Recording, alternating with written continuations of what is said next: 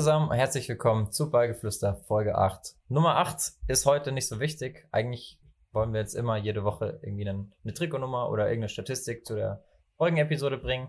Aber was heute im Fokus steht oder zumindest mal besprochen wird, ist die Nummer 24.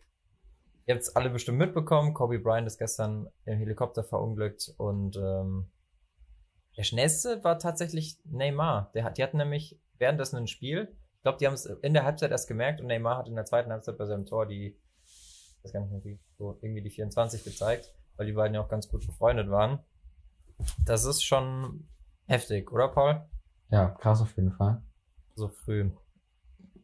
Kobe hat ja auch immer viel mit Fußball zu tun gehabt. Kannte man aus paar Absolut. Werbungen mit Ronaldinho, ja. mit Messi.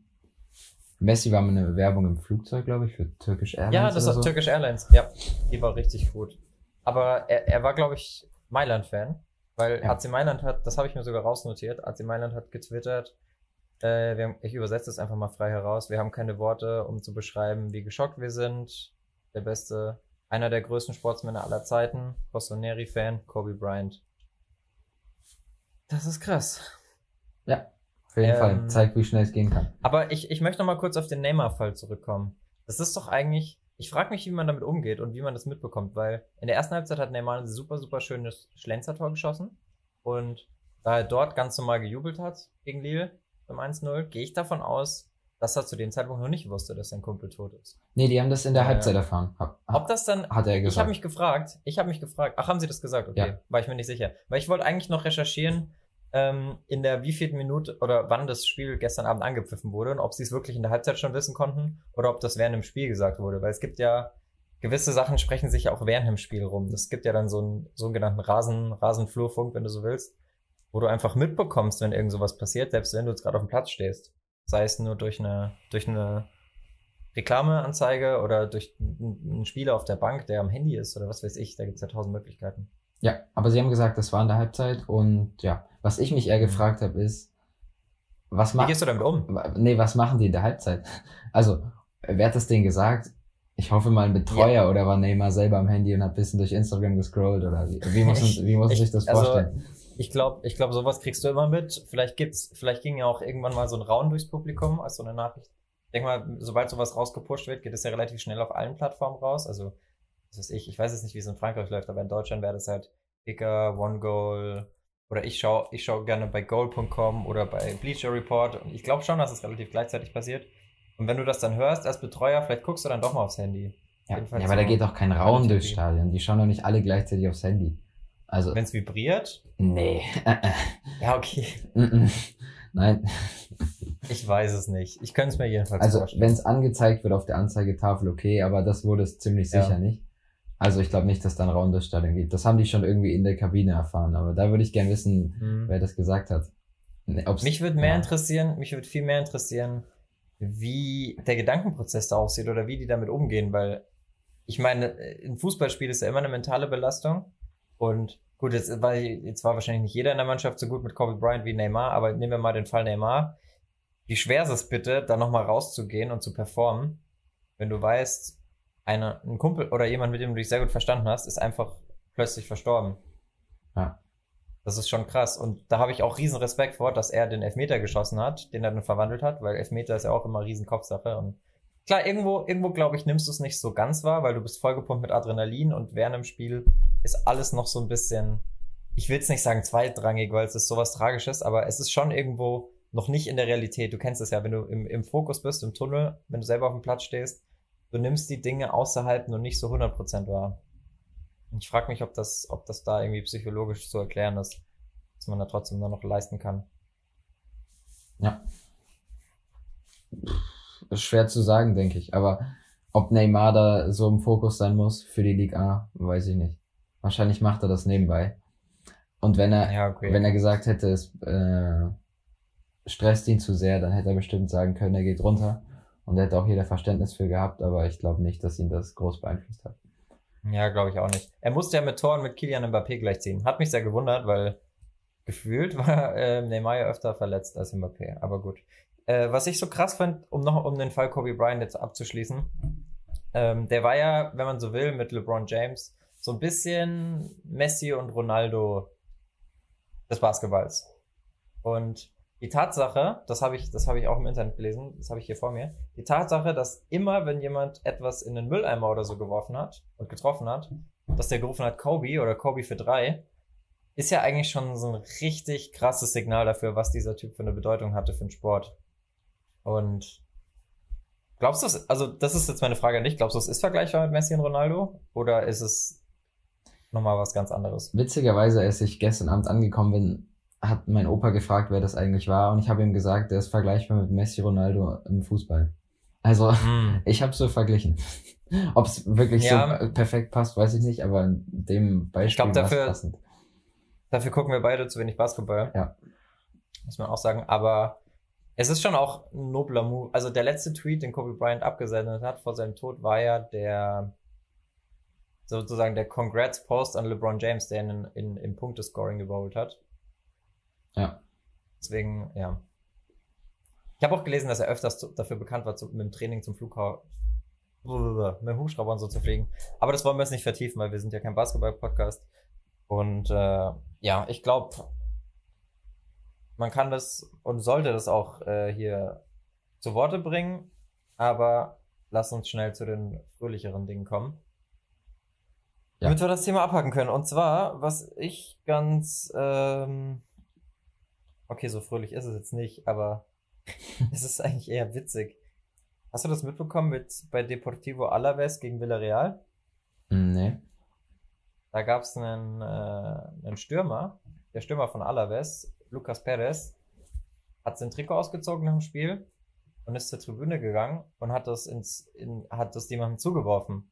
Und der hat das gefallen, also das war halt eine, ich weiß nicht, ob es eine neutrale Tribüne ist, ist ja meistens in der Nähe vom Spielertunnel eher eine, ja, gemischte Tribüne, aber der Typ, dem er das Shirt halt wirklich gezielt zugeworfen hat, war ein Villarreal-Fan und der hat sowas von verdutzt geguckt, so nach Motto, what the fuck, was soll ich denn jetzt mit dem Shirt? Also jetzt nicht irgendwie abwerten, aber der wusste, glaube ich, nicht so wirklich, was damit anzufangen. Hat sich dann auch vor den anderen Villarreal-Fans um ihn herum dafür gerechtfertigt oder musste sich dafür rechtfertigen, warum er denn jetzt dieses Shirt bekommt. Und das fand ich irgendwie witzig. So, du kriegst einfach ein Shirt, nach dem du nie gefragt hast. über das sich, über das sich extrem viele andere gefreut hätten und du kriegst es einfach ja. so. Mm, okay. Ich frage mich, was da in dem Kopf von dem Spieler vorging. Mhm. Ja. Vielleicht war es ein Prank ehemaliger Arsenal-Spieler, der ist noch verwirrt. Vielleicht. Arsenal ist ein gutes Stichwort, denn äh, das ist sicherlich kein Prank, was gerade in der Premier League abgeht bei West Ham. Da gibt's Mark Noble, der ist ja schon Routinier, weißt du den? Also du kennst ihn ja. Der ist, glaube ich, 33 oder 34, wenn ich mich nicht komplett täusche. Und Alter, auf äh, der hat Fall. gesagt, der hat gesagt, ein Club, das, der so viel Geld ausgibt wie West Ham, kann sich nicht auf mich verlassen oder sollte sich nicht auf mich verlassen. So und er ist zur Halbzeit reingekommen im FA Cup und ähm, das ganze Team war von ihm abhängig und er hat gesagt, in meinem Alter, das muss eigentlich nicht sein. Also das sollte nicht so sein, wenn der Club so viel Geld ausgibt, dass er trotzdem so abhängig von mir ist. Ist das jetzt ein Humble Break oder ist das bittere Realität der West Ham? Ich weiß nicht, Übrigens, Fun Fact, Lucas Perez war auch bei West Ham. Ähm, das wäre eine noch bessere Überleitung gewesen. ja, ich wusste nicht. West Ham ist ja eigentlich gar nicht so. wusste nicht, dass du so also, um die Ecke kommst. die sind ja, die sind ja nicht so schlecht. Also ich dachte, so wie es klang, abgeschlagen letzter, aber die sind ja 17. und haben ein Spiel weniger. Gutes Spiel weniger ist gegen Liverpool, also kann man schon mal eine Niederlage dazu zählen. Ja. Aber selbst wenn sie dieses Spiel verlieren, haben sie immer noch. Okay, den Punkt gleich mit dem 18. und 19. Ich nehme alles zurück, was ich gerade gesagt habe. Also, um auf deine Frage zurückzukommen, schwierig. Ich denke, man ist immer abhängig von wenigen Spielern, obwohl es um sehr viel Geld geht. Also, ja, und zum Beispiel, ich würde sagen, Juve ist auch ein bisschen abhängig von Ronaldo. Oder sa sagen wir nicht Ronaldo, sondern Barca von Messi. Und ich, ja, aber ich finde. Barca gibt auch so viel Geld aus und dann sind sie auch abhängig von einem 30-Jährigen. Oder, Gut, aber bei Messi, Messi, bei Messi ist das ja was komplett anderes, weil Messi ist ja nebenbei noch der beste Spieler der Welt. Aber bei, bei Juve oder so hätte ich jetzt zum Beispiel eher gesagt, die sind abhängig von den Routiniers. Also Messi ist ja in dem Sinne auch jemand, der sehr lange bei Barca ist. Irgendwo bist du wahrscheinlich immer abhängig von jemandem, der deinen Verein schon sehr lange kennt, der schon sehr lange da ist und dem wirklich was daran liegt, das Ding aus dem Dreck zu ziehen.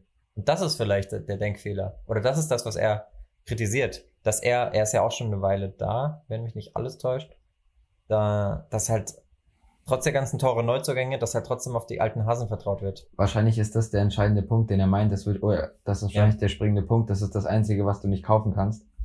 Und deswegen. Ja, Seele. Genau. Und deswegen, Seele. egal wie viel Geld drin ist, das kannst du nicht kaufen und das wird eben auch gebraucht. Was du kaufen kannst, und das hat Liverpool interessanterweise gemacht, das wusste ich auch nicht.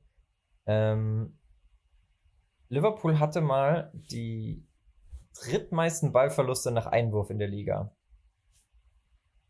Und dann haben sie sich gedacht, okay, wir müssen was ändern. Und dann haben sie Thomas Grönnemark verpflichtet. Er ist spezialisiert auf Einwürfe. Das ist ein spezialisierter Einwurfcoach. Und durch die, dessen Maßnahmen oder durch dessen Ansätze hat es Liverpool geschafft, vom drittschlechtesten Team der Liga zum zweitbesten Einwurfteam Europas, also nicht nur Englands, sondern wirklich Europas zu gehören. Und jetzt halte ich fest, auf Platz 1 ist Midtjylland und das ist das einzige Team, das Thomas Gronemark auch noch betreut. Die haben das einfach schon länger gemacht. Das ist crazy, oder? Komplett krass, ja. Also ich wusste das ja in Hand, Was? aber die Zahlen hatte ich jetzt auch noch nicht so vor Augen. Ich, ich stelle es mir einfach komisch vor, du gehst ins Training, breitest dich vielleicht sogar ein bisschen vorm Gym und dann meint der Trainer nur, ja, heute stehen Einwürfe auf dem Plan.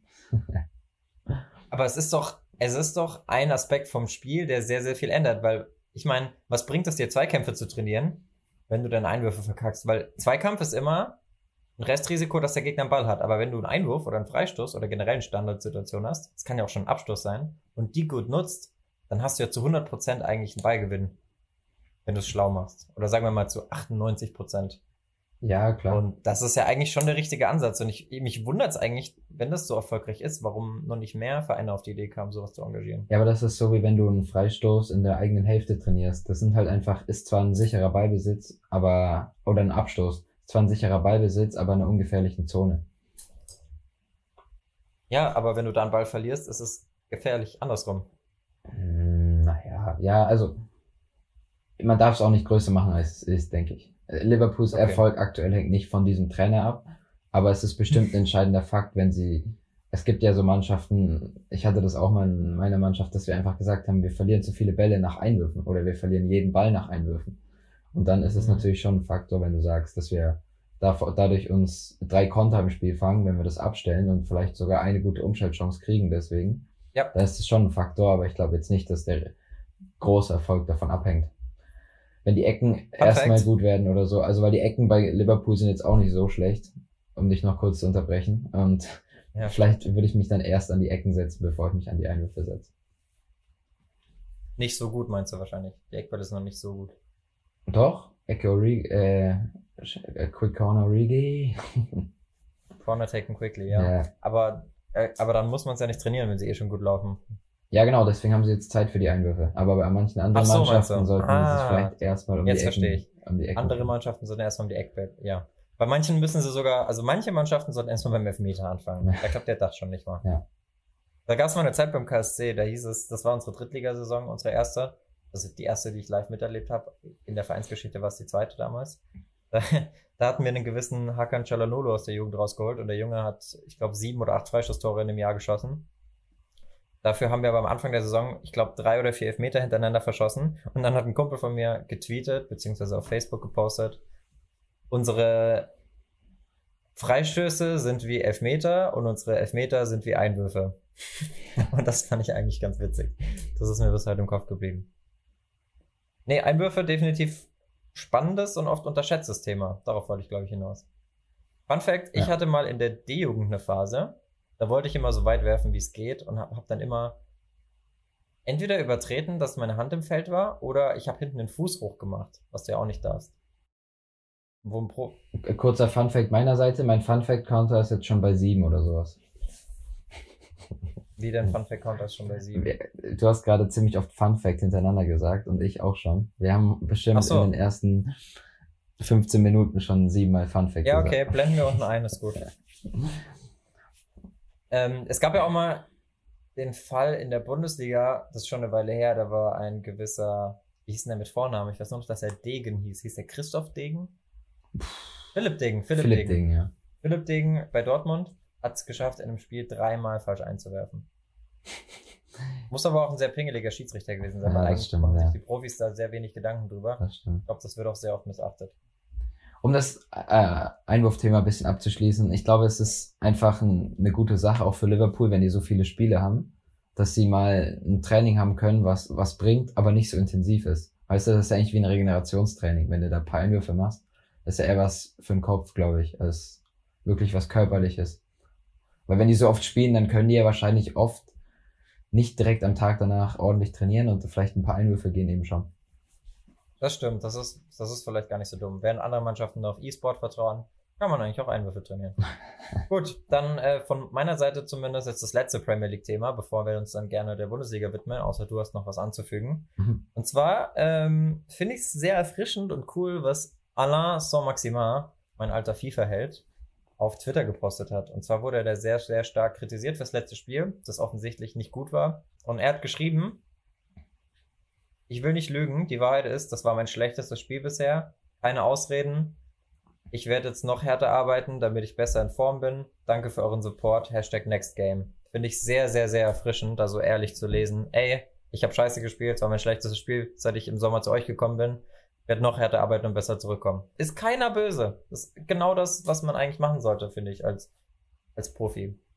Vielleicht nicht jede Woche, aber es ist sehr, ja, genau. sehr erfrischend, in so einer, in so einer PR, in so einer PR-diktierten Zeit mal sowas zu lesen. Das, das hätte ich jetzt halt gesagt, dass du ein bisschen aufpassen musst, weil das kannst du natürlich nicht einmal im Monat posten, weil dann schwierig, aber wenn er jetzt selber das Gefühl hatte, dass das Spiel so schlecht war, dann auf jeden Fall krass und auch stark von ihm, sich das so einzugestehen und so zu posten. Der hat ja eh ein relativ starkes Twitter-Game, also der hat ja auch letztens, der hat so ein rothaariger, dicker Junge, glaube ich, war es, der hat gepostet, Leute, meine Freunde und jeder, der mich trifft, sagt mir, dass ich aussehe wie Alain Saint-Maximin. Und hat für sich und ein Bild daneben von Maximin gemacht. Und Maximin hat dann kommentiert, hast recht, ich habe gar keine Ahnung, wer von beiden ich bin. Ich kann uns nicht unterscheiden. Ja, habe ich auch gesehen. Also der Junge, der Junge ist, ist safe sympathisch, ja. Okay. Noch was zur Premier League oder ab in die Bundesliga? Ich würde sagen, ab in die Bundesliga. Ja, da ist echt viel los. Ich habe mir eigentlich vorgenommen, heute Morgen, weil ich es nicht live gesehen habe, noch die Highlights zu gucken. Habe ich aber nicht gemacht, deswegen vertraue ich darauf, dass du es gemacht hast. Hast du es gemacht? Ja, ja, ja, ja. Also ich habe einen Überblick, ja. Ich weiß, was passiert ist am Wochenende. Das ist äh, sehr, sehr gut. Also was, was passiert ist, weiß ich auch. Was ich echt krass finde, ist, dass Dortmund schon wieder fünf Tore geschossen hat und dass Holland schon wieder nach Einwechslung trifft. Diesmal zwar nur doppelt, aber Lässt nach, ja. Stark, stark. Ja, hatte Roman Bücki auch gesagt, dass er nachlässt. Mhm. Aber also heftig. Irgendwo habe ich gelesen, wenn es so weitergeht, macht er in drei Spielen Eigentore und dann, naja. ist die Frage, wer, ich bin echt gespannt. wer schießt die meisten Tore in der Rückrunde? Werner, Lewandowski oder Haaland? Und nebenbei können wir eigentlich auch gleich die Frage des Torschützenkönigs noch mitklären. Hm, ich sag, die meisten Rückrundentore schießt Haaland, aber Torschützenkönig wird Lewandowski. Oder ich glaube, irgendwie glaube ich, ich weiß nicht, ob ich es glauben will, einfach der Abwechslung wegen, aber ich glaube, Timo Werner hat auch Chancen. Ich glaube, Timo Werner wird Torschützenkönig. Hängt, hängt bisschen davon ab, wie Leipzig jetzt auf die Niederlage reagiert. Wenn die jetzt die nächsten Wochen wieder zuvor, nächste Woche spielen sie ja gegen die Bayern, sehr spannendes Ding. Oh. Wenn, oh. wenn Lewandowski es da schafft, Werner auszustechen, wäre krass. Woher wäre, was alle erwarten wahrscheinlich. Man muss sagen, äh, es gab ja eine Phase, da hat Robert Lewandowski gefühlt alle Bayern-Tore gemacht, aber wenn man sich jetzt das 5-0 gegen Schalke anguckt, die Torschützen, klar, Lewandowski, wichtiges 1-0, aber dann Thomas Müller, der immer wieder öfter trifft, Gnabry, der auch oft trifft, Goretzka, Thiago. Ja, ja auf jeden Fall. Und Thiago hat, glaube ich, hat Thiago nicht letzte Woche sein erstes, erstes Saisontor Tor und jetzt, seit langem geschossen? Und jetzt das zweite, ja. Jetzt schon das zweite, Wahnsinn. Seitdem sein die Bayern, die lassen nichts anbrennen, 4-0, 5-0. Also 9-0 nach zwei Spielen ist auch äh, nicht zu verachten. Ja. Aber da siehst du ja auch, wie variabel die sind. Also auch beim 4-0 gegen Hertha hast du vier verschiedene Torschützen gehabt. Ja, also. Und Lewandowski war ein Elfmeter. Also ich, in der aktuellen Form kann ich mir echt vorstellen, dass ich, ich würde sagen, Timo Werner ist gerade ein Ticken stärker. Auch wenn Lewandowski,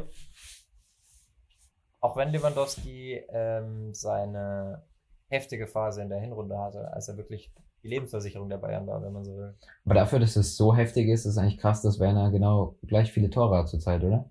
Also mal. Das habe ich mir auch gedacht. Gefühl, der hat sich irgendwie so angeschlichen. Ja, gefühlt war es doch die Phase äh, seines Lebens bei Lewandowski und irgendwie Werner hat am Ende gleich viele Tore. Ja, okay, jetzt ja. hat er einen weniger, aber ja. Die, die Lücke dahinter ist jedenfalls groß. Also Ruven Hennings hat, acht, hat elf Tore, Sancho hat auch schon elf Tore. Das hat mich jetzt auch ein bisschen gewundert. Ja, der hat dieses Jahr vor allem, Müller hat letztens so einen Assist-Rekord aufgestellt. Der hat immer ein paar Assists mehr als Sancho, aber Sancho hat jetzt die meisten Assists und elf Tore. Also die Saison äh, fällt nicht so auf, finde ich. Also man hat immer das Gefühl, er ist nicht so ganz seine Saison zurzeit, aber. Letztes Jahr war krasser, ne? Ja, aber von den Scorerpunkten her, er hat er, glaube ich, 26 oder so. Aber was das krass ist, äh, nee, er hat 23. Er hat elf Tore, zwölf Vorlagen. Müller hat auch zwölf Vorlagen. Ah, genau. Aber was mich da wundert, dadurch, dass Müller jetzt, klar, ist jetzt gerade erst das zweite Rückrundenspiel, aber ich hatte das Gefühl, dass Müller gerade so einen Lauf hat, aber der hat erst vier Saisontore und, und Sancho hat elf. Also, ja, okay, aber. Hättest du mich gefragt, ob ich die beiden Zahlen zuordnen kann, hätte ich es, glaube ich, andersrum gemacht. Ja, okay, aber Müller hat ja eine Zeit lang gar nicht gespielt. Unter Kovac. Ja, okay. Für den läuft es ja erst, ja, okay. seitdem Flick da ist. Und ich glaube, es. Dann ist das vielleicht so der, der, der Mutmacher bei Müller, dass sich das falsch abgespeichert hat im Kopf. Ja. Also, weil äh, unter Kovac hatte Müller, denke ich, kein einziges Tor und nur ein paar Vorlagen und richtig für ihn läuft's erst danach. Von den Spielern, die 19 Spiele gemacht haben, haben, äh, sind alle, also natürlich dann Spieler, die jedes Spiel gemacht haben, sind äh, zwei von drei Spielern Lewandowski und Werner, und zwar auf Platz 1 und Platz 2. Errätst du, wer Platz 3 ist, ohne nachzugucken? Von was genau jetzt? Von wer? Nach Noten. Kickernoten. Mm, oh, bestimmt irgendein Tor. Kleiner Tipp, es ist ein Torwart, ja. Ja, bestimmt irgendein Torwart. Äh, Die Frage ist, welcher? Wahrscheinlich so jemand wie. Übel ist es nicht. Wow. Ich glaube, Schubert auch nicht nach dem Spiel am Wochenende. Nee. Ich sag entweder Neuer oder Gulaschi. Beides falsch. Jan Sommer. Ah, den hatte ich als drittes auf der Rechnung. Schade, schade, schade. Aber, ähm, was glaubst du, wer Torschützenkönig wird? Hast du schon gesagt? Äh, ich denke, oh, schwierig. Ich hoffe ein bisschen auf Werner. Mal wieder ein deutscher Torschützenkönig wäre doch was. Ja, wäre was für Deutschland, ne? Ja. Dann können wir auch mit, mit guten Anzeichen zur, zur, WM, ja. zur EM fahren, genau. Genau. Habe ich WM gesagt? Ja. Ich sage immer WM. Ja. Ach, ich bin furchtbar. Und Assist König Müller fährt dann nach, äh, wo ist Olympia? Tokio? Nach Olympia. Ich weiß gar nicht, wo das ist. Ich weiß auch nicht, aber fährt dann zu Olympia. Ja, wäre geil. Kann dann da, darf da, wer spielt denn bei Olympia da mit? Ist da dann, ist das dann immer noch die Generation hier mit Luca Waldschmidt? Ja, ne? Äh, ja. Weil für Olympia musst du ja, du musst ja ins Finale oder Halbfinale kommen, um dich dafür zu qualifizieren. Ja, genau weiß ich es nicht, aber ja. Es ist die Generation auf jeden Fall noch. Plus drei Nachrücker. Mhm. Mhm. Ich bin ja für ja. Hummes, Müller und ja, noch irgendwen. Sa Sandro Wagner. Ah, nee, wir wollen ja was gewinnen dort, weißt Äh. Warte, warte. Ich habe gleich die Idee. Jonas Hector. Oder siehst du den noch bei der A-Nationalmannschaft nach der Hinrunde mit Köln. Ich bin ziemlich sicher, dass er bei der A-Nationalelf dabei sein wird. Ich glaube auch, dass er dabei ist, aber die Frage ist, ob er spielt. Ja, okay, aber. Dieses, also wir haben halt nicht, wir haben halt immer noch keine Alternativen auf links hinten. Ja, eigentlich dachte ich, ich dachte, Schulz startet durch, aber der hat sich jetzt mit seinem ersten halben Jahr bei Dortmund wieder ein bisschen selber aus dem Rennen genommen.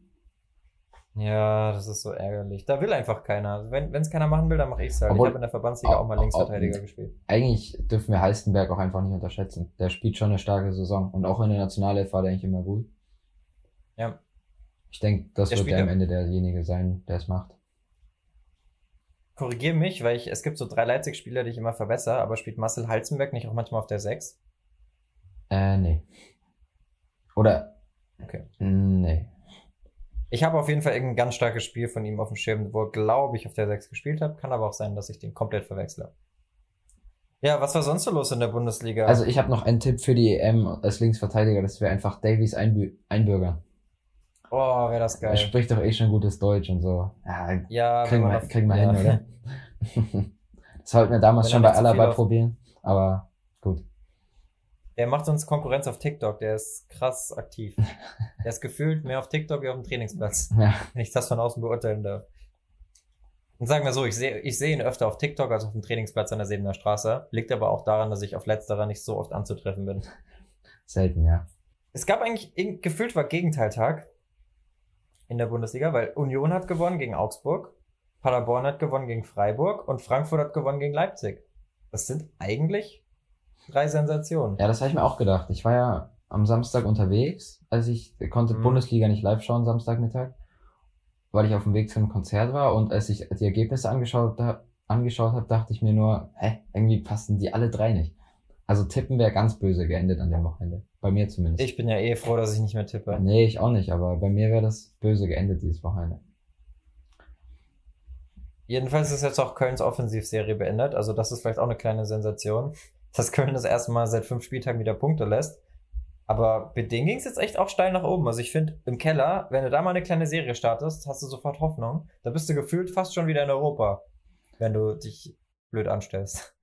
Okay, ganz so krass ist es nicht, aber auf jeden Fall bist du leicht im gesicherten Mittelfeld. Ich habe es auf, äh, auf jeden Fall auch gefeiert, dass die drei so junge Spieler dabei hatten. Also die hatten einen 17, einen 18 und einen 19-Jährigen in der Startelf. Wer Köln? Ja. Fand ich. Gegen, bei, äh, gegen Dortmund? Ja, fand ich krass. Die haben die letzten Wochen immer mit extrem junger Startelf gespielt. Schau ich gerade mal rein. Also gerade der 17-Jährige finde ich beeindruckend. 2002er Jahrgang und spielt schon in der Bundesliga gibt's so noch nicht so. Oh ja, Jan, Jan Thiermann, ne? Genau, ja. Es gibt so noch nicht so verbreitet in Europa. dass da ein 17-Jähriger. Er hat sich aber auch, er, er hat sich strategisch eine strategisch schlaue Position ausgesucht. Also klar, ist äußerer Mittelfeldspieler, aber nee, interessante. Wieso zur Hölle? Okay, ich muss, ich muss mich nochmal korrigieren. Wieso zur Hölle spielt ein Abwehrspieler, Ismail Jakobs, auf dem linken Flügel? Oder ist hier mal eine Ausstellung komplett verhauen? Ich bin kein Köln-Experte. Du hast dich getraut, da so tiefer reinzuschauen. Jetzt musst du das auch beantworten. Ich habe keine Ahnung. Ich möchte das Thema beenden mit der Notiz, dass Marc Uth ein Tor geschossen hat. Ah, das war sogar ein schönes Tor. Hatte ich von das ihm, muss ich mir noch angucken. hatte ich von ihm auf Schalke schon länger nicht mehr gesehen. War ich, ja. Schade.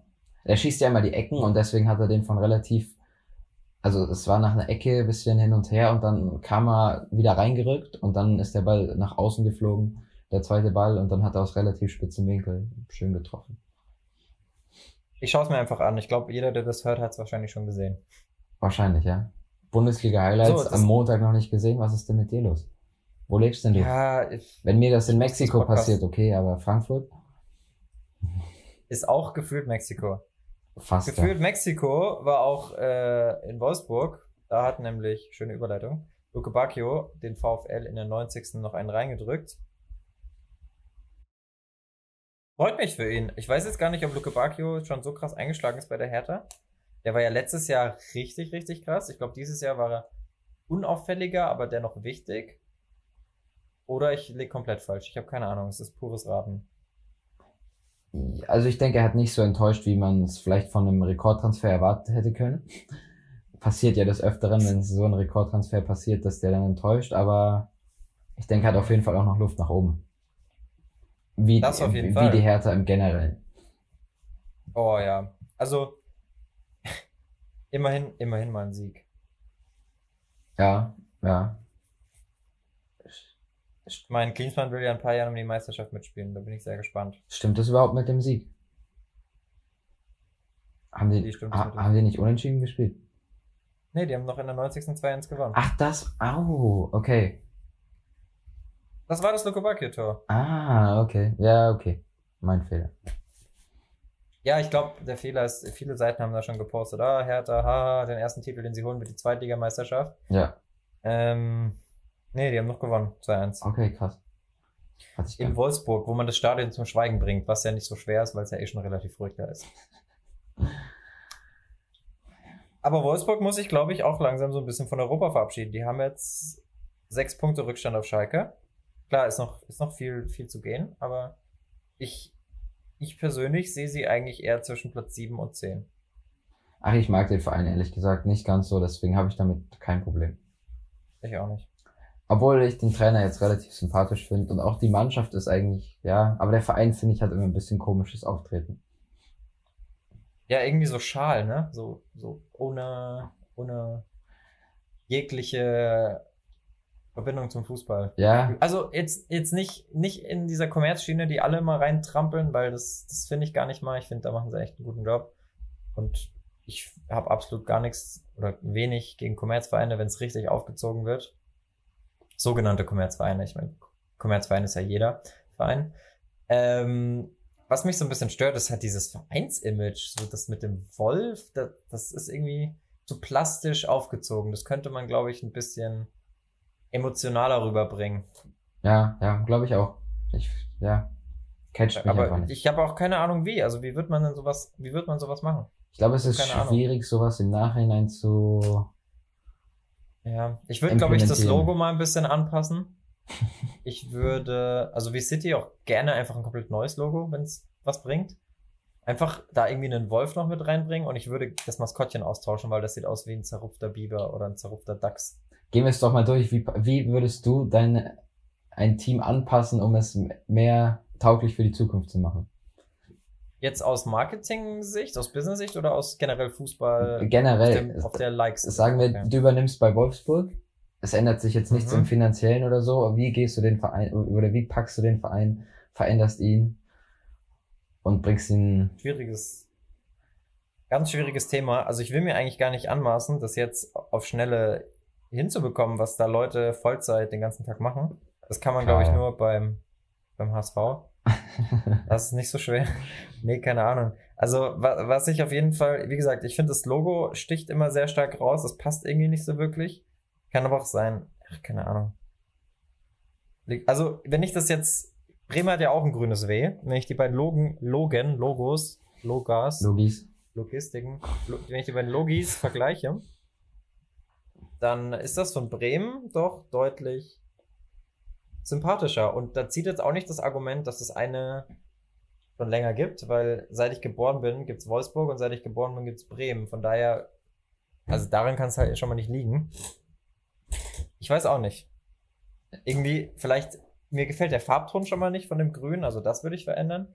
Ich finde es eigentlich ganz cool, den Weg, den sie jetzt gegangen sind mit dem neuen Trikot, also mit dem, mhm. mit diesem grünen, mit diesem mit grell neongrünen X auf, dem, auf der Brust mhm. oder vorne durch VW-Logo. Es hat ein bisschen was Futuristisches und ich würde, glaube ich, in die Schiene weitergehen, weil das erinnert alles so ein bisschen an E-Sports und ich glaube, E-Sports wäre auch sowas, wo Wolfsburg echt ein Vorreiter sein könnte. Ich glaube, ich würde eher die Schiene gehen. Glaubst du, dass sich in Zukunft Vereine wie Schalke identifizieren sich ja so mit der Arbeitergesellschaft und den Knappen und so? Glaubst du, dass sich in mhm. Zukunft vielleicht Wolfsburg oder nehmen wir gar nicht unbedingt jetzt Wolfsburg, aber glaubst du, dass sich Vereine über E-Sport identifizieren können? Weil es so ein stark futuristischer Verein ist? Ich ich würde es jetzt auf jeden Fall nicht ausschließen. Ich fände es eigentlich ganz cool. Also würde ich eigentlich feiern, mhm. wenn du so komplett futuristisch aufgezogen bist und dann. Was ich mich frage bei E-Sports immer ist, ähm, nach welchem Kriterium entscheiden Vereine, ob sie jetzt nur im Fußball tätig sind, also bei FIFA, oder auch bei Call of Duty und anderen Spielen, League of Legends, weil ich glaube, es gibt viele Fußballvereine, die auch tatsächlich hier die Shooter-Richtung gehen. Und nur die in Anführungszeichen konservativeren Vereine haben gesagt, sie bleiben bei FIFA oder machen gar nichts. Ja, glaube ich, ist auch so. Aber ich glaube, es ist ein rein finanzielles Ding. Also, weil finanziell ist alles lukrativ. Aber mhm. die, die Bayern zum Beispiel haben ja gesagt, sie machen nur Fußball, E-Sport, alles andere können sie nicht vertreten. Oder wo, ja, wollen sie nicht vertreten? Ja. Ich glaube, da ist man in Deutschland auch noch ein bisschen unentspannter als in Amerika. Klar, ja. Da ist man sowieso, also ich bin irgendwie immer ein bisschen neidisch auf die amerikanische Kultur, weil da kannst du einfach auch Fuck überall sagen, selbst als Präsident. Kann man sich bei Angela Merkel zum Beispiel jetzt nicht vorstellen. Äh, Amerika ist aber ein gutes Thema, da möchte ich nämlich auch noch drauf zu sprechen kommen. Ich habe ein, äh, zufällig gestern kurz in den Vlog reingeguckt, der mir vorgeschlagen wurde auf YouTube von einem Typen, der mal bei Stuttgart gespielt hat oder noch bei Stuttgart spielt, das weiß ich jetzt nicht. Also es ist kein Fußballer, es ist ein, boah, jetzt, jetzt fragst du mich. Ich glaube, es ist ein, ein, Footballspieler, genau, Connor Sullivan. Du kennst ihn, ne? Ja. Der Vlog, der hat mittlerweile, glaube ich, auch 800.000 Abos, als ich das letzte Mal geguckt habe. Und der hat, den, auf den bin ich gestoßen, weil dadurch, dass er in Stuttgart wohnt, war er damals in der Drittligasaison bei KSC gegen VfB 2. Vor drei Jahren, glaube ich. Oder keine Ahnung, wie lange das her ist. Nee, schon länger her. Und das, das Witzige ist, bei dem Spiel war ich auch. Und ich glaube, dadurch hat er sich so ein bisschen gemerkt, okay, krass, da geht was. Also sowohl in der Fanszene als auch online. Die Leute interessieren sich dafür. Die machen tausende von Vorschläge, welches Spiel er als nächstes angucken soll. Also Ruhrpott Derby und tralala. Und jetzt war er lange weg und jetzt hat er, weil jetzt ja Stuttgart 1 mit Karlsruhe in der Liga spielt, hat er ähm, das gevloggt. Und da fand ich ganz interessant, was er gesagt hat. Er erklärt nämlich seinen amerikanischen Zuschauern, Leute, ihr müsst euch vorstellen, in Deutschland ist es so, da kannst du dir nicht einfach deinen Verein nach Sympathie aussuchen, sondern du bist da geboren und es ist unmöglich für dich, wenn du zum Beispiel in Stuttgart geboren bist, dass du KSC-Fan bist oder andersrum. So oder generell bei Derbys. Und das war für mich so ein Aha-Moment, weil ich, ich dachte eigentlich, dass es in den USA teilweise auch so ist, weil es macht ja irgendwo Sinn, dass du lokal verankert bist, weil du da zu den Spielen kannst. Aber dass die da so krass äh, in, unabhängig sind, hat mich dann doch gewundert. Hast du das auf dem Schirm gehabt? Nee, hätte ich überhaupt nicht gedacht. Ich hätte sogar fast eher gedacht, dass in den USA noch stärker so ist, weil die Distanz zu den nächsten Städten noch größer ist. Ja, und weil das ja auch ein sehr patriotisches Land ist. Ja, also, genau. sind ja auch sehr stolz darauf, USA zu sein. Vielleicht ist das aber auch der Grund dafür, dass sie im Umkehrschluss sagen, äh, unser Land ist so toll, es ist egal, wo in diesem Land. Vielleicht ist das so die, die Psychologie dahinter. Vielleicht, ja. Äh, Finde ich krass, wirklich. Also stell dir vor, du wirst geboren und dann entscheidest du dich einfach nach Sympathie für, weiß ich nicht, Hertha und du wohnst in hm. Frankfurt. Gut, ganz so einfach ist es ja nicht. Du hast ja doch trotzdem noch gewisse Familiendynamiken. Also ich glaube, wenn dann dein Vater Hertha-Fan ist, dann ist es doch nochmal ein bisschen einfacher, mhm. weil du ja auch wahrscheinlich gezwungen wirst, als Kind die Spiele zu gucken. Kann aber auch sein, dass du daraus einen absoluten Hass gegen Hertha entwickelst. Mhm. Also so ganz reingucken kann da niemand. Ich finde es nur an sich, also ich weiß es nicht, ob ich das begrüßen würde, wenn jeder von jedem Fan sein darf. Ich meine, ist ja erlaubt. Aber ähm, was ich toll finde, und davon kann sich Deutschland wirklich mal eine Scheibe abschneiden, oder generell Europa, das ist ja ein europäisches Phänomen, dass du so abgrundtief gehasst wirst, wenn du einen anderen Verein sympathisch findest, nur weil er jetzt gerade eine coole Spielweise hat. Also es gibt genug Leute, die Fußball nur wegen attraktiven Fußball gucken, was ja auch im Sinne des Sports ist und wo letzten Endes, so ehrlich muss man sein, auch das Geld reinkommt. Also ich, ich habe lieber zehn Leute, die fünfmal in fünf Jahren den Verein wechseln, oder jetzt nicht so extrem dann halt auch Fan machen, aber die sagen, du, ich, ich gucke gerne guten Fußball und wenn das heute Manchester City ist und morgen Liverpool und übermorgen Real und über, übermorgen Barca, dann ist das so. Aber dieses, du wirst ja richtig, du, das ist ja so ein bisschen Vereinsshaming, du wirst ja richtig fertig gemacht, wenn du jetzt in, in, keine Ahnung, in Berlin geboren bist und sagst, du bist Bayern-Fan. Dann bist du ja komplett unten durch bei. Also, äh, du bist Volksfan, na, na, na. Das, das ist in den USA dann wahrscheinlich, also vermute ich jetzt mal, nicht so. Das ist wahrscheinlich oft der Ärger über den eigenen Misserfolg in der Sekunde, wenn man so sich über andere Fans beschwert. Ja, Hass ist generell ein total überholtes Konzept. Sieht man ja auch, also auch in den Stadien. Ich meine, jeder, der jetzt gab es wieder bei Athletic Bilbao Affengeräusche gegen Iñaki Williams, als er ausgewechselt wurde. Dadurch, dass die Spieler jetzt da raus müssen, wo sie gerade zur Auswechslung stehen und außen ums Feld laufen, ist es nochmal ein bisschen pikanter. Das kennt, äh, brisanter sagt man, glaube ich, oder pikanter, nicht pikanter. ähm, das kennt man ja so ein bisschen eigentlich nur, oder die Schlagzeilen sind eigentlich immer nur aus Italien. Jetzt ist es in Spanien passiert. Er hat sich auch dazu geäußert, dass er es scheiße findet. Logischerweise geht sowas nahe. Und also ganz im Ernst, jeder, der bei sowas pfeift, ist halt einfach ein armes Würstchen. Punkt. Ja, okay. Der ganz andere Probleme in seinem Leben hat. Ja, kann man auf jeden Fall so stehen lassen. Das passt aber auch wieder ein bisschen zu dem, was der Connor in seinem Blog gesagt hat, also dieser Amerikaner.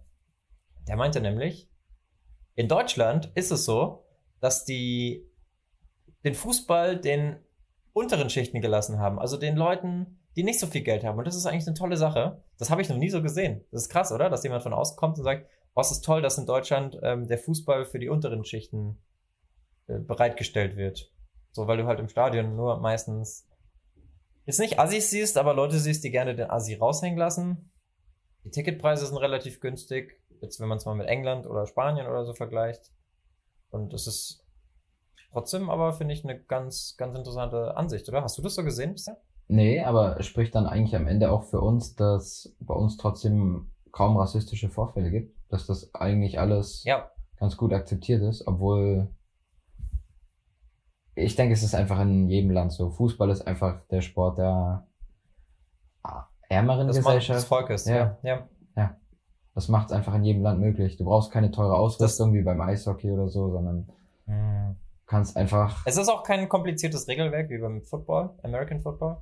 Ähm, und ich glaube, das ist letzten Endes auch das, warum es weltweit die Sportart Nummer eins ist, weil du es einfach überall kompatibel spielen kannst. Mhm. Obwohl es ja mittlerweile gerade auch, also viele Leute sind teilweise jetzt in Deutschland, es gab ja so einen richtigen NFL-Hype die letzten Jahre, die sind regelrecht konvertiert von der einen Sportart zur anderen und die sagen mittlerweile, wie langweilig ist eigentlich Fußball? Du wartest 90 Minuten auf zwei, drei glänzende Momente und Jetzt mal rational betrachtet, ist da ein bisschen was dran. Aber. Ja gut, am Ende muss ich sagen, wenn ich Football schaue, sitze ich auch viele Stunden am Handy, weil ständig Werbung und alles kommt. Gut, das ist, das ist die andere Seite, aber vom Spiel selber, ja klar, die ganzen Unterbrechungen sind sehr nervig. Let, letzter, ähm, letzter Fun Fact für heute. Am Sonntag ist Super Bowl. Ich weiß. Schaust du oder überhaupt nicht?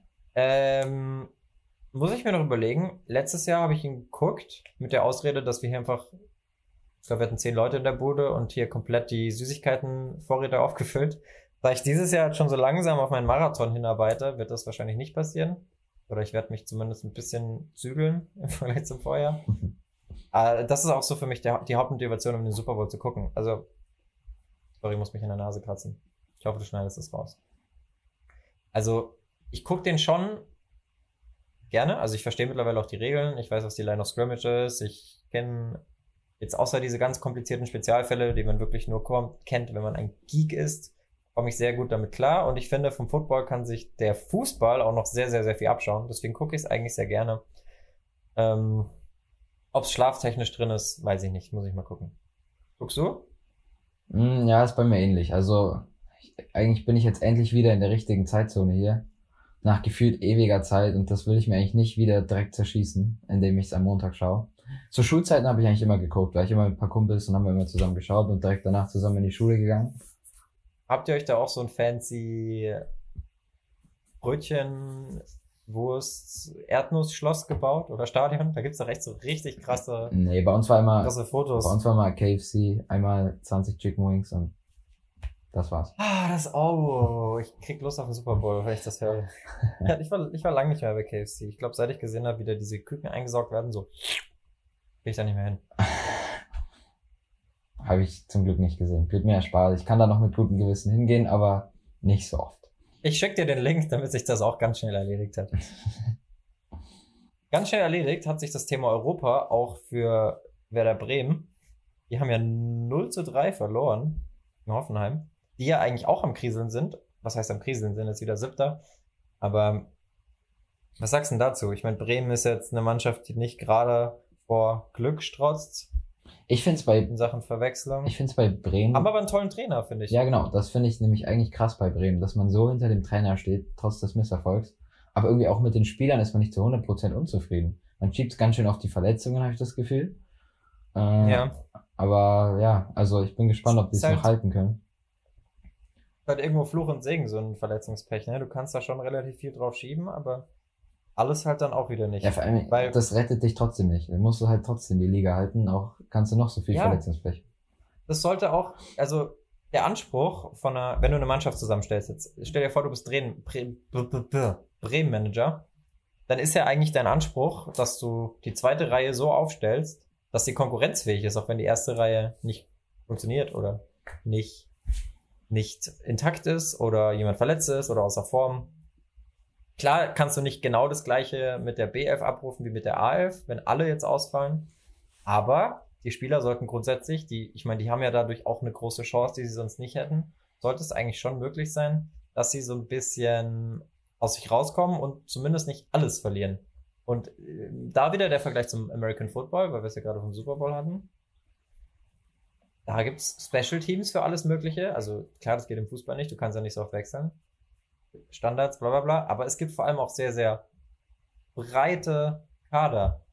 Es gibt kaum Mannschaften, also ich weiß jetzt den Durchschnitt nicht, aber ich könnte mir schon vorstellen, dass ein Footballteam, wenn ich jetzt das Amateur mal schätzen müsste, so zwischen 40 und 60 Mann hat. Oder? Kommt das hin? Mhm. Ja.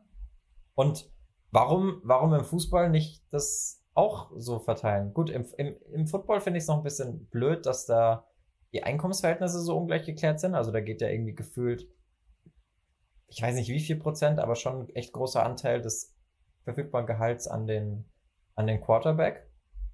Das ist nämlich auch sowas im Football, da hast du ja, da hast du ja Gehaltsgrenzen. Und wenn die sagen, okay, wir haben 12 Millionen zur Verfügung und geben dem Quarterback 5, dann bleibt für die anderen halt nicht mehr so viel. Das ist halt scheiße. Aber äh, so grundsätzlich, so breitere Kader, die dann auch konkurrenzfähig sind, fände ich super, weil dadurch hättest du ja auch wieder mehr talentierte Spieler, die die Möglichkeit haben, Profifußballer zu werden. Wie viele Leute. Ja, aber ja. die Trainer beschweren sich doch jetzt schon manchmal. Also, Dass die Kader zu groß sind? Ja, also du hast. Ja, in Bremen aber scheinbar nicht. Ja, okay, aber Bremen ist jetzt ein Ausnahmefall. Wie oft passiert das wirklich? Also, ich glaube, wenn es wirklich was besser machen würde, dann würden es die Vereine schon machen, weil leisten könnten sie sich ja. Das ist nicht das Problem. Also. Naja, ich weiß nicht, ob sich jetzt. Ich also, glaube, da Wenn ich ein kleiner Verein wäre, dann würde ich lieber in die Spitze investieren als in die Breite. Ganz ehrlich. Also wenn ich Freiburg wäre, ich würde, oder Mainz, ich würde lieber in die Breite, äh, in die Spitze investieren als in die Breite. Wenn ich Bayern bin und Dreifachbelastung habe, dann investiere ich natürlich auch in die Breite. Also ich glaube, aber da ist die Breite ja auch immer noch spitzer als die Spitze woanders. Ich glaube, aus dem Konzept da hoffst du dir mehr, als es wirklich ist, weil. Meinst du? Ja, also wenn sie es wirklich wollten, könnten sie es. Das ist nicht das Problem. Hm, warum, also warum? Ja, ich meine, warum, warum hat Bremen dann zum Beispiel bisher noch niemanden verpflichtet? Ah, die haben ja schon ein bisschen was geholt, zum Beispiel Kevin Vogt oder so. Also es ist. Gut, der hat sich jetzt auch gleich verletzt. Ja, aber er ist schon wieder fit. Hat diese wieder gespielt dieses Wochenende. Äh, ah, ah, ja, stimmt. Ja. Hat auch eine 3,0 bekommen. Also ich glaube, das ist wirklich halt jetzt bei Bremen was sehr Spezielles, aber da würde ich nicht gleich eine Grundsatzdiskussion drum anfangen. ist ein bisschen überzogen. Weil die Vereine können, die, die Vereine könnten sich das leisten, wenn sie das wollten, aber die Trainer wollen das gar nicht. Weil es geht auch viel einfach um Eingespieltheit. Es geht vielleicht sogar eher darum, mal einen kompakten Kader zu haben und nicht zu groß mhm. sondern mhm. elf Spieler, die jede Woche zusammenspielen. Ja, stimmt. Das, ich glaube eh, dass Trainer, die ihren Spielern vertrauen, tendenziell besser fahren als Trainer, die jede Woche rotieren. Warst du nicht immer der, der immer rotiert hat, einfach strikt im Karrieremodus? Das war ich. Das war ich, ja. Ja. ja, aber im Karrieremodus ist was anderes. Okay, ja. Gut. Eine Simulation. Lass ich zählen. Aber auch in echt muss ich sagen. Das heißt, also ich würde schon immer wieder Teile rotieren. Ich würde jetzt nicht jede Woche rotieren, aber ich würde schon. Welcher Trainer war bei Bayern so bekannt fürs Rotieren? War das Angelotti? Ja. Ja, ne? Ja. Und das komplette Gegenteil von Angelotti war, glaube ich, Louis van Gaal oder Ottmar Hitzfeld oder Jupp Heynckes. Ich glaube, es war Louis van Gaal, der hat immer mit der gleichen Elf gespielt. Ja, ja. Also ich finde das aber eigentlich nicht schlecht, wenn man immer wieder. Äh, zum Beispiel Liverpool spielt zurzeit auch eigentlich jede Woche mit der gleichen Elf. Ja.